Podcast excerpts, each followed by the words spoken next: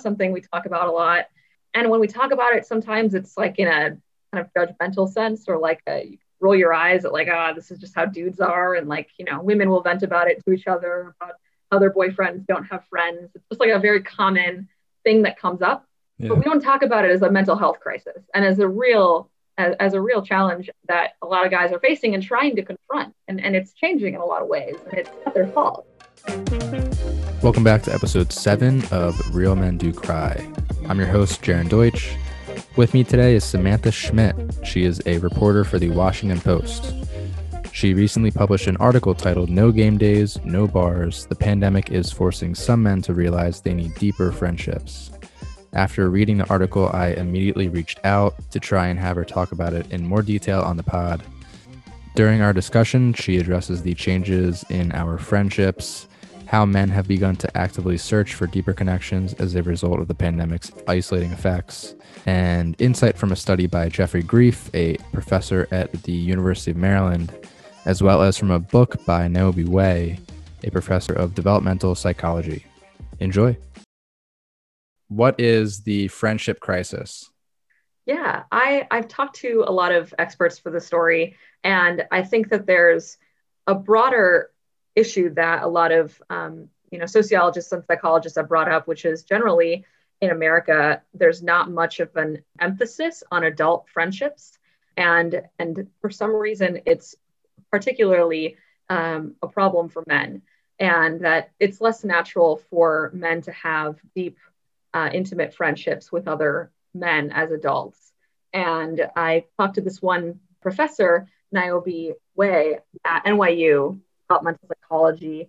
Uh, she has studied this for years, and she has found that actually, when boys are younger, before adolescence, they are really actually like open with their with their male friends. They share a lot of deep secrets with each other, and they like love talking about their guy friends. And then suddenly at like age 15 or 16 they start to get really defensive and when you ask them about their friendships they are like you know we're not that close you know don't we're, we're not gay like they suddenly start to kind of freeze up. And, uh, you know, in her mind, this is when these expectations of manhood start to get imposed on young men. And it's these notions that, you know, men can't be vulnerable with other men. And it's really rooted in a lot of misogyny and homophobia to some extent. That's interesting. Niobe Way, yeah, you mentioned her in your article. She's a professor of developmental psychology. Uh, her book, Deep Secrets Boys, Friendships, and the Crisis of Connection, do you believe that this avoidance of intimacy and deep connection is a result of how men are raised? Niobe talks about this in her book. Do you think that it's more of a nurture over nature or nature over nurture? I, I think it's there's always a combination of both, right? But I do think that, you know, from the experts I talked to for the story, it's clear that it has a lot to do with uh, just these expectations put on men culturally. And, you know, it, it is a lot of, of homophobia, I think because there's this kind of idea that if you're emotionally intimate with other men, it is a romantic relationship. And it there's, I think, generally a reluctance among a lot of men to open up about their emotions. But if they're going to do that, they're more often uh, doing that with with significant others or with the women in their lives, and less often with the men in their lives, just because that's not something that they've been really taught to do as much. Yeah, homophobic factor and then also within our culture, adult friendships in general, when we get to that age, the goal of adulthood is to find a partner, not necessarily a best friend. Mm-hmm. Um, I think nobody talks about that as well. It's also written that there's nothing in our definition of success or maturity that includes friendship. So basically, when we get yeah. to that age, we're focused yeah. on finding a partner, and the friendships go to the wayside. Yeah, yeah. I think for both um, for both men and women, I think especially later in adulthood, you you start to kind of close off a bit more and um, your circle becomes smaller and you know you become very invested in the friends you know the your in your children's lives and you know the people you live with and uh, in your neighborhood and stuff like that but it does seem that you know and this isn't true you know kind of caveat this is not true across the board of all men and of all women right, right. Um, and a lot of this is changing but one thing i found really interesting was in surveys when you ask men who their best friend is and you ask women who their best friend is adults you find that more often men will say it's actually their significant other, whereas women will be less likely to say it's their significant other. They'll say it's, you know, their their girlfriend or their sister or somebody else. but I found that really interesting that, you know, there's kind of more of a maybe, you know, an emotional dependence to some extent on significant others, or maybe just a, a different framework for thinking about, you know, a best friend. I mean, you know, one could argue it's not a bad thing that your best friend is your significant other, but yeah, I, you know, I, I thought that was interesting. Yeah, very interesting. And now moving forward to how the pandemic has affected friendships in general. Big part of your article how has the pandemic changed our friendships? And i guess we can tailor it to men specifically or just in general but how has the pandemic really affected our friendships? Yeah i think for everyone and to some extent it's, it's forced us to be really uh, you know to put a lot of intention in our friendships and to be very specific and you know it and to some extent it has kind of closed off our friendships. You don't have as many of those kind of peripheral friends acquaintances that you would run into in the office or that you would just see at you know uh, I was on a soccer team. You know, I, you would see these friends at like a soccer game every couple of weeks or whatever. Those friendships have sort of disappeared, and you have to be more intentional about those friendships. And to some extent, for those of us who are working from home and are very intensely quarantining during this time, mm-hmm. you know, you're not really getting together in person as much. And so a lot of these friendships have switched to more conversation-based friendships where, you know, whether it's Zoom calls or, or text messages or Slack messages with coworkers, I think um, it's become a lot more digital and less in person. And uh, what I found talking to dozens of people, as well as experts who kind of study the differences in, in gender and friendships, is that women's friendships tend to adapt more easily to that format than men's friendships because women, one, one professor framed this to me as shoulder to shoulder friendships versus face to face friendships. But men tend to have shoulder to shoulder friendships which are more revolved around activities and like watching sports or sitting at a bar together and watching a game um, yeah. or playing golf together. You know, this, you're standing literally shoulder to shoulder with them, whereas women are more likely to get together for a cup of coffee or, you know, just to have dinner or lunch together and just talk. Like there's less of a of a focus on activities and having something to do. For me, for example, it was totally normal for me, even before the pandemic, to just call up my friends just to talk um, or just to catch up, and we wouldn't really be doing anything else. That was more often the way I would socialize. But you know, you hear from a lot of guys, and I, I talked to dozens of men for the story, and they said, you know, I suddenly realized like so many of my friendships were revolved around things I did, whether it was the office or the gym, or you know, the the other dads at the soccer games uh, for my kids. Like it was really revolved around just everyday life and stuff you would do. But suddenly when all of that goes away you have to find a new way to connect with your friends. Yeah shoulder to shoulder interactions compared to face to face interactions. The survey that you mentioned from the university of maryland where they talked to hundreds of men when these men were asked how they most often socialize with friends 80% said sports you know watching or playing sports. And now the pandemic as you said in your article as well, has led men to more actively searching for these deeper connections. Do you feel like this is something that will stay when the pandemic's over, or do you feel like we're going to continue to have this desire for a deeper connection as opposed to just going back to the way things were before March of 2020? That's a good question. I think that's the question we have about a lot of things about the pandemic. Yeah. Are we still going to have more flexibility to work from home? Are we, you know, going to go back to shaking hands or not? You know, it's very mm-hmm. hard to tell, but I do think that, you know, a, a lot of the men I talked to for this story, they did say they liked this about their friendship. This is making them realize how much they needed to just slow down and develop those deeper connections. And they're really taking advantage of this time and kind of opening up more to their friends. And I will, I keep thinking about this one man I talked to who said that he was realizing that his wife for forever, for their entire marriage, has always gone on walks with her friends. And he had never ever thought to go on just like a walk with his friend, with his buddy, just to talk. You know, he would usually socialize with people. I think he said it at like baseball games. He played it on a baseball team.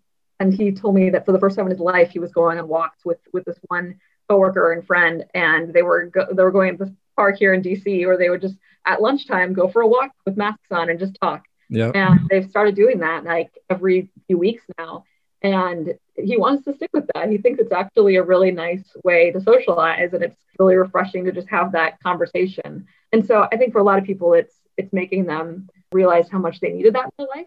And it was kind of like a, a shakeup that a lot of men and women needed in their life. So it's you know, maybe it'll stick, maybe it won't, but I think that these, you know, group chats have have started to exist now. You know, these WhatsApp groups are now a part of these men's day-to-day lives. Like I talked to one group that said they they now send like hundreds and hundreds of texts in this group chat every day now, and it just becomes such a natural part of their life that I can't imagine that's just going to go away immediately when the pandemic ends. You know, so I do think some of these relationships and you know these communities will continue to exist hopefully I hope so too. And I think that they will. I agree with you. When you first started the article, you talked about someone named Manny Argueta. He broke up with his girlfriend, moved into a studio in Virginia. He went weeks without speaking, very isolated. Then he started joining these gaming communities for some social interaction. And he realized his past friendships were dependent on sports and partying, the shoulder to shoulder theory that, that you mentioned earlier. And he rarely would talk to his friends about relationships, family. He had a quote. He said, We are so used to finding distraction to help us when we should be addressing what's in front of us. And to your point about these walks and the WhatsApp texts, even if it's just small talk, eventually you're going to get to that deeper conversation. So, Manny, for example, wanted his friends to ask about what happened with this relationship. And typically it was surface level, sports only, partying. And, you know, since the pandemic, with this desire to find deeper connection, he's having these conversations with his friends. They're more curious about his relationships and family, and um, it seems like this is just becoming a you know more popular thing now, which is great to see. Yeah, and he was really open with me, and I was really moved by how introspective he was. And I think that it was clear that he'd gone through a lot of therapy and spent a lot of time thinking about this. And so I think that was also key here was, you know, he needed to take a step back, work on himself, work on his mental health, and realize what he needed and how how to open up about this. And I think it was just that realization of like, I don't think I've even met a lot of my friends' family members. Like, I don't think I know that much about their personal lives. They don't know what happened with my breakup. Why? Why is that the case? Like, what is it that's blocking that? I joined a Zoom call with a bunch of like old college buddies that have, you know, been out of college for many years now, but um, are still in touch from like UVA. And they were like, they met on their college freshman dorm. So like those kind of friends. And it seemed like sitting on this call and hearing them banter back and forth, they were stuck in this college friendship where it was very much focused around like roasting each other and mm. like, you know, just kind of always like poking fun at each other and finding any way to do that. So it was just never serious. And they were so, and they kept laughing about it where they were like, why don't we talk about serious topics? Yeah. And, but they did say that when they would get together in person, those things could come more easily. So like if you're sitting together at a bar for like over an hour with a beer or like and there's a game on or whatever, like it'll eventually move to something more uh, than just the surface level conversation. But you kind of have to have that much time for it to kind of casually slip in and out, like, oh, how are you doing with your girlfriend? Or, you know, how's everything at work and with your family? Like that kind of stuff will come up, but not right away. And so I think that's what they were struggling with with the pandemic was how do we bring that into our conversations in a way that's natural and not awkward? I think that's a challenge for a lot of people, you know, is like when you don't want to just send a text message announcing a new development in your life or saying that you're like, you know, going through a rough time. Like, how do you bring that up when you're not together in person? It's a challenge, I think, for both men and women right now. I totally agree. I want to take it a little bit deeper with the BYU study. You mentioned it found that social connection improves a person's odds of survival by 50%. According to the National Institute of Mental Health, the suicide rate among men in 2018 was 3.7 times higher than among women, but surveys show men are less likely to admit they are lonely. Why do you think that is, and how can we start to change that? Yeah, I think it just goes back to that uh, reluctance to be vulnerable and to be intimate. And I think that does come back to what you know these messages that young young boys and young men are given which is like if you're a man you're strong. Know, this sounds cliche because i feel like this is always how they they frame it but you know you have to kind of toughen up pull yourself up by your bootstraps. You know you don't open up about this kind of stuff especially not with other men.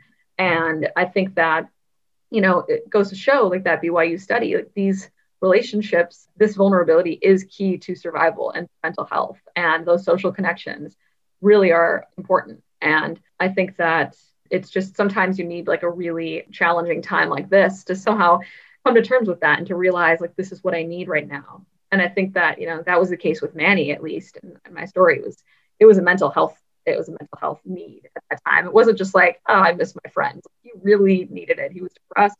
he was living alone. He was going through a breakup. I mean, he was hitting rock bottom and he was able to like pick himself up and say, I need, I need my friends. I need my buddies to, you know, just for the sake of, I mean, he was going on Discord just to listen to people talk. And at one point he didn't even have his microphone set up. So he couldn't join the conversation, but he just needed, you know, to hear that voice. And yeah. I think that's a lot of us right now. I think we're just eager for any social interaction, any connection. And I think we have to kind of lean into that. Definitely need to lean into it. Absolutely. How did you find Manny? What made you reach out to Manny specifically of any other guy that's probably going through this isolated experience? I loved this whole reporting process because it was kind of a shot in the dark. I just tweeted and I have a, you know, I don't have that big of a Twitter following, but I, you know, I, I tweeted out this question of I'm hoping to talk to men about their friendships and how those have changed during the pandemic. I left it like very open ended and mm. had a lot of asked a lot of people I knew and like reporters in the newsroom that had more Twitter following than I did to yeah. tweet it out. And um, I got tons of emails. I mean, dozens of emails and, and Twitter messages from people who really, I mean, some of them were just like really proud of their friendships and really wanted to talk about, like, oh, I have this WhatsApp group. We call it the battalion. It's amazing. and like really wanted to kind of uh, reject the stereotypes that men can't, you know, have close friendships. Very kind of adamant about that. But then some people were really kind of, it, it really resonated with them and they wanted to, to talk about how this was playing out in their own life. And it really resonated more than I've you know, I expected it to. And Manny was one of the people who messaged me. He was actually one of the first people who emailed me. And a lot of people who emailed me said that they had gotten it sent to them by a friend or some, and a lot of them said that a female friend of theirs had shared it with them and said, I think this applies to you. but yeah, I was really moved by how open people were about it. I wasn't sure if that was going to be the case, but you know, and in the aftermath of the story publishing, like it went way more viral than a lot of other stories I've written um, and I think it just really resonated with people because it's not something we talk about a lot. And when we talk about it, sometimes it's like in a kind of judgmental sense or like a, you roll your eyes at like, ah, oh, this is just how dudes are. And like, you know, women will vent about it to each other about how their boyfriends don't have friends. It's just like a very common thing that comes up.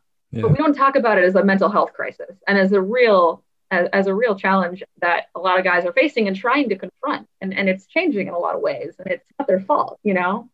And I think, I mean, I really struggled with this because I felt like I often write about communities I'm not a part of. I write a lot about the LGBTQ community. I, I write a lot about people who, you know, have different experiences from mine, mothers, you know, I don't have a kid, right? Like, so I'm used to that, but I'd never really written about men in this way. And I think that just goes to show how I think often when we write about gender, we write about it through a women's perspective because usually the people tasked with writing about gender are women. But too often we you know we need to start including men in this and and centering men because I think that it explains a lot about the gender dynamics in our society and I think that as a part of feminism, for example, like the feminist movement needs to look at how sexism and misogyny is affecting men as well, because it is.